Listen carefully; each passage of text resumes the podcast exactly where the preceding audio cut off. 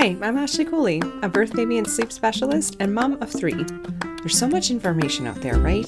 This show is dedicated to helping you clear out the noise so you can figure out what will work best for your baby and your family. If you're looking to learn more about your baby, gain more confidence in your parenting, and get as much sleep as you can through it all, you've come to the right place. Bringing up baby is about to get a little easier. Hey, everybody, this is Ashley Cooley, owner of Birth Baby Sleep and host of the Bringing Up Baby podcast. I've been in this business now for over seven years. I've been teaching prenatal classes and helping parents and families get better sleep in their house for and helping with car seats and babies and postpartum parenting, all the stuff. And over the years, you know, a lot of repetition comes through because babies are babies and there's certain generalities that we can make and things that we know and scientific research and all that good stuff. But there's also tons of variations. There's lots of different ways to raise your baby. There's lots of different ways to care for your baby.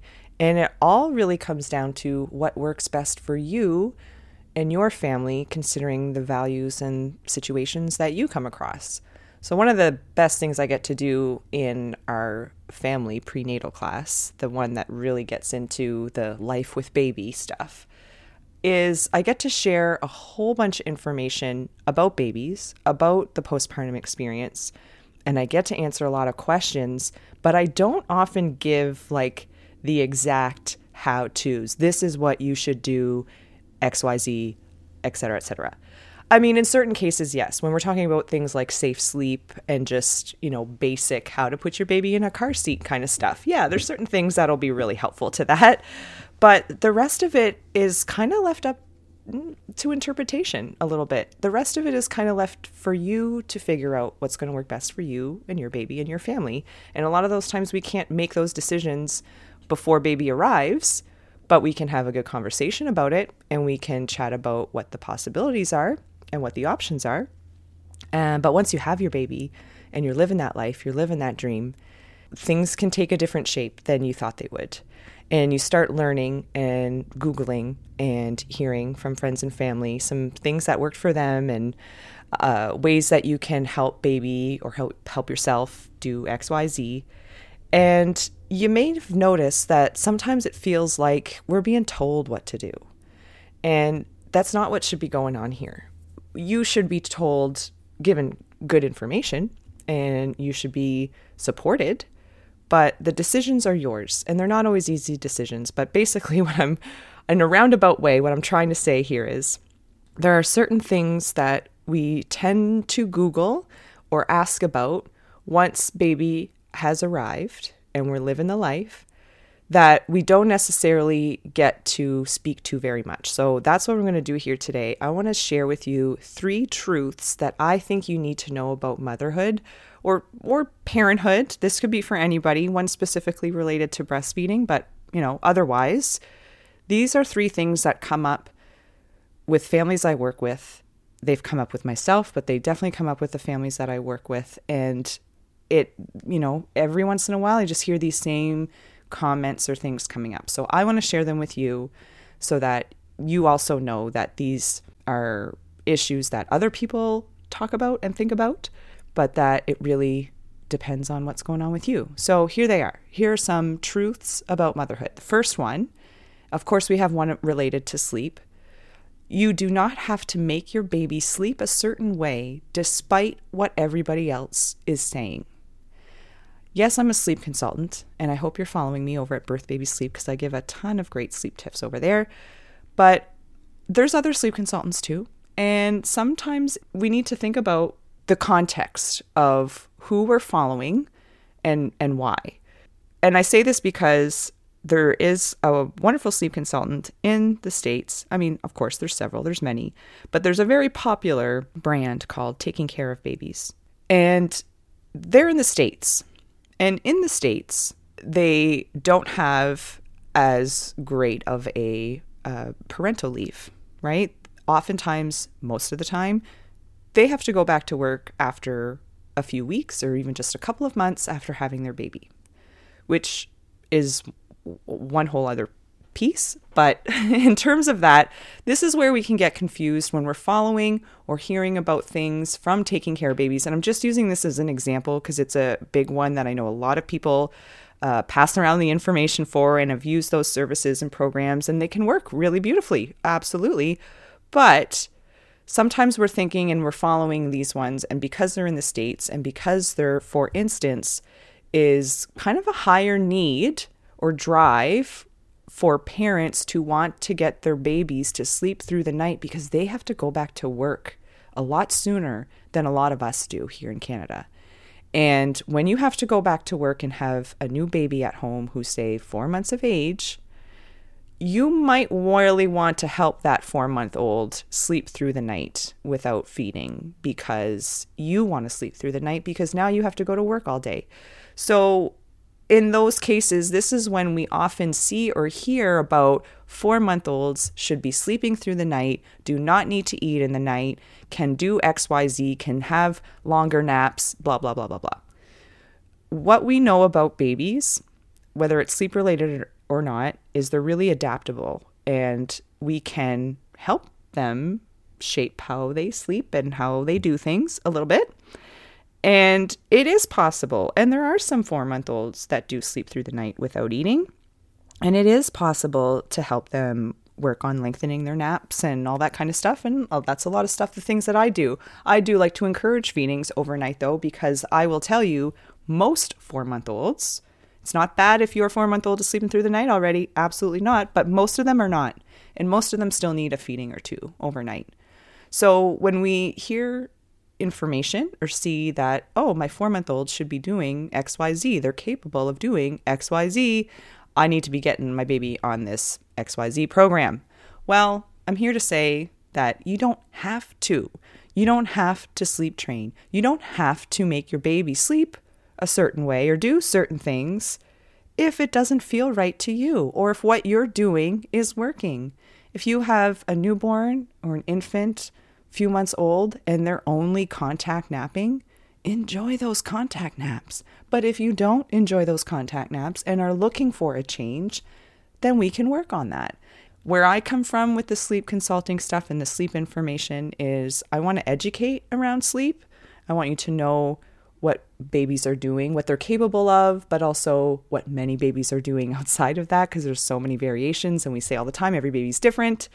So I'm here to educate around sleep, and I'm also here to help support families to make changes to get better sleep or to sleep more soundly or get longer stretches of sleep, whatever it is those goals are, you know, based on the needs of the baby at that age. So we're not going to necessarily try to get a three or four month old to sleep through the entire night because it's very developmentally appropriate for them to wake up to eat. And what I really want to get into here is just to say that you do not have to make your baby sleep a certain way despite what everybody else is saying. You do not have to sleep train. It is not something that everybody has to do. It is not something that everybody wants to do. It is not something that everybody needs to do. So please consider who you're following, consider who their target audience is and consider what is working or not working in your house. Let's get to the second truth that you need to know about motherhood. And this is one about motherhood or those who are breastfeeding or chest feeding. You do not have to wean before going back to work. You do not have to think, okay, my baby is 11 months old. I'm going back to work in about a month. They're going to daycare we're breastfeeding five, six, seven, eight times a day still. So we need to start cutting this back because when I go back to work and you go to daycare, we're not going to be doing this as much. And I need to get you used to that. Absolutely not. No, you don't. You could be feeding and nursing your baby five, six, seven, eight, nine, ten, whatever, how many times a day the Sunday you go back to work. When you go back to work on Monday, maybe you'll feed them in the morning before you go and you'll go about your day at work. They'll go about their day at daycare, none the wiser. And then when you see each other again at the end of the day or before bed, I bet they'll want to nurse again. And because that's a great way, what a great thing to stay consistent when big changes are happening is that you still get to bond and cuddle and have that time together breastfeeding past the age of one is not only recommended, but has huge benefits, particularly when we're talking about the daycare germs that we know are coming, antibodies in breast milk. It's going to help them through it. I mean, we could get in we we had a whole session on on feeding and changes in breastfeeding in our bringing up baby membership the other day. So i'm still thinking about that very much. But i, I really just want you to know that you don't have to change anything when it comes to feedings and you going back to work and or your baby going to daycare. One thing you might want to consider though is your body. And if you've been nursing a ton eh, all day every day and then you go one day without doing it so much, your body is going to, you know, adjust to that eventually. But we need to think about things like block ducts and mastitis or the possibility of them being there because there's going to be a, a shift in the amount of times or the amount of breast milk that is coming through your body. So, you might, for an interim period when you go back to work, if you were feeding that frequently during the day before, then you might want to say take some time to pump, even just once during the day at work, which is your your right, your human right. You are covered by here in Nova Scotia, but Nova Scotian human rights legislation, you are allowed time to pump or breastfeed your baby when you're back at work. Whenever that is, however old they are. So maybe you take some time to pump once a day while you're at work. You might find because your body is a year into this, or potentially a year or 18 months, whenever it is you go back to work, uh, a year into this breastfeeding journey, we know that pumps, there's no pump in the world that's as effective as a baby. But uh, what you might notice is throughout the rest of that week, or maybe as you get into week two, if you're still pumping at work, you might notice a little bit less milk is showing up in that pumped bottle. That would be pretty common, pretty normal, but that's what's going to help your body adjust. You don't necessarily have to do that, by the way. I'm just throwing that out there as a possibility. If you feel like you're feeling really full during the day and we want to try to avoid a blocked duct or mastitis because there is a big change in breastfeeding, that can help you get over that little hump. Uh, that's maybe for a few days or a week or something like that. But by no means does your baby need to have a bottle when they're at daycare? If you feed, if you nurse before nap time, and then they go to daycare, and you're thinking, well, nobody's going to be there to nurse them before nap time. So how are they going to get to sleep, or what? How is that routine going to change? Well, you could provide a bottle of pump breast milk, perhaps, and and the daycare staff can provide that to your baby before the nap or whenever you say that you'd want them to have it, or you can let the daycare staff get your little one to sleep and do a little routine. Because you know what? What's going to come down the pike here, if your little one's not in daycare yet, is you're going to see how they can be a totally different child, a totally different baby almost when they're at daycare versus when they're at home. Those of you with older kids that have been in this situation, you probably know what I'm talking about. They eat differently, they could sleep differently. I mean, all kinds of things could be different, but because they're at daycare and this is just a new way of doing things and they're going to show them their own routines and their own ways of doing stuff, they're going to adjust to that and they're going to be able to fall asleep with somebody else doing something else a little bit different than you do at home. Okay, our last truth, and this is a big one, but it's one that I really hope that you take home most parents, pretty much all of us, experience intrusive thoughts. Honestly, it's it feels like we're all going to do something wrong with our kids at some point, but especially when they're young babies and if you're new to experiencing intrusive thoughts, it can kind of freak you out. But I'll tell you that most people experience intrusive thoughts.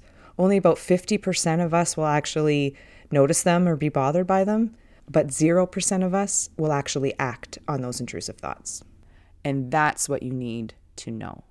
Intrusive thoughts can be kind of scary. What is an intrusive thought? Basically, an intrusive thought is a thought that just pops into your head that you did not ask for, you did not welcome in any sense, and maybe it's kind of freaking you out a little bit. So, what could that look like for somebody with a new baby? Well, uh, an intrusive thought could be let's say you're upstairs with the baby you have the baby up on your shoulder, now you're walking down the stairs. So, an intrusive thought that comes into this situation could be that you're going to drop your baby down the stairs.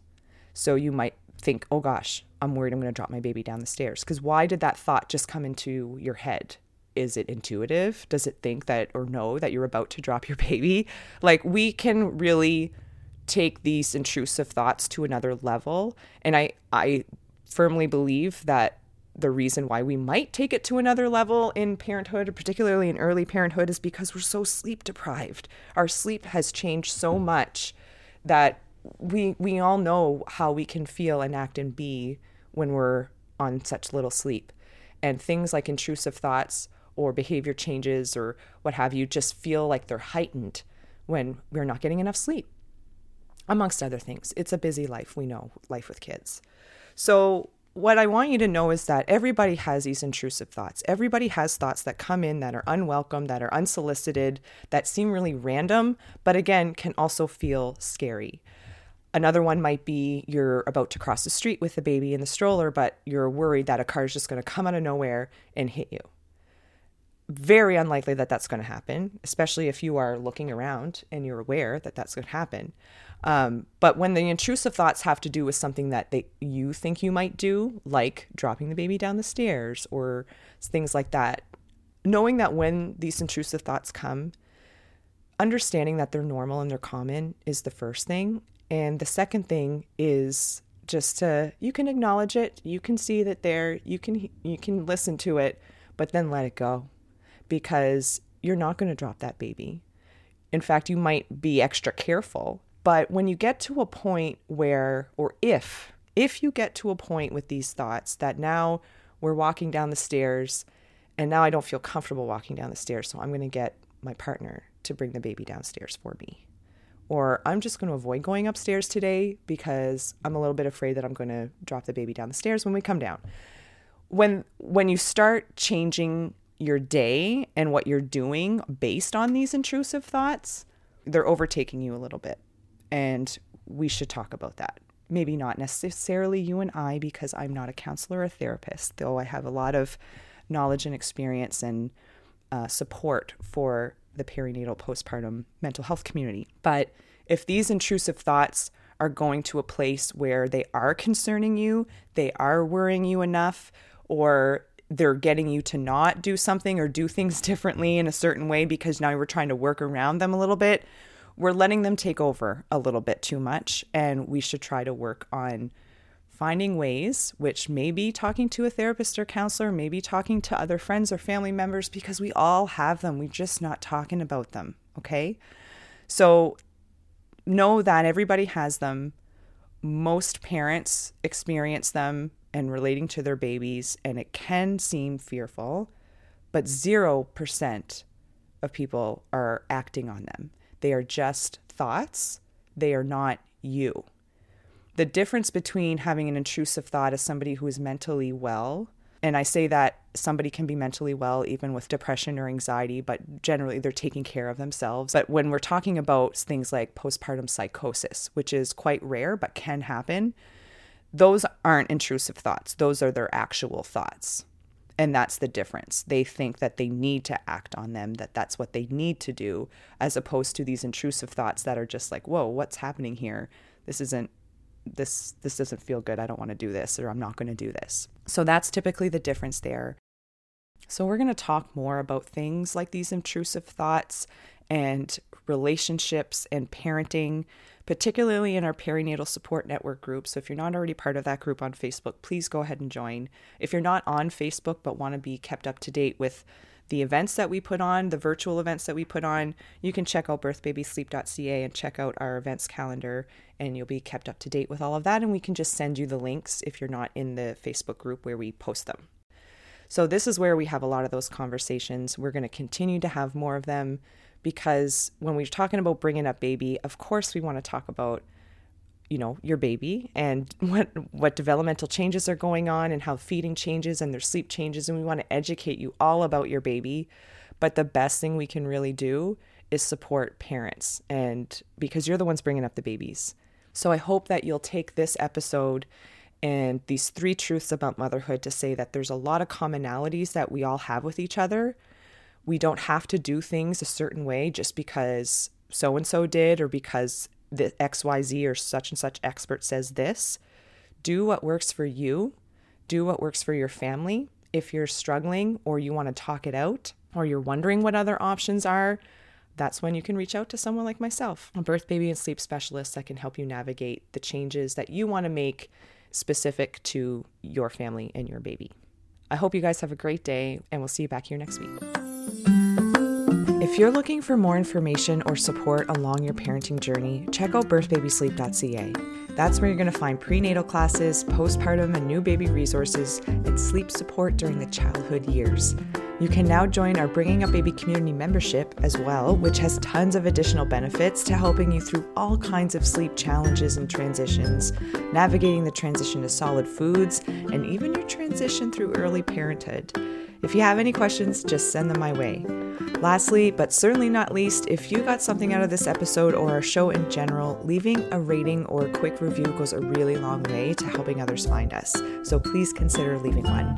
That's all for now. I'm Ashley Cooley, and we'll see you back here next time.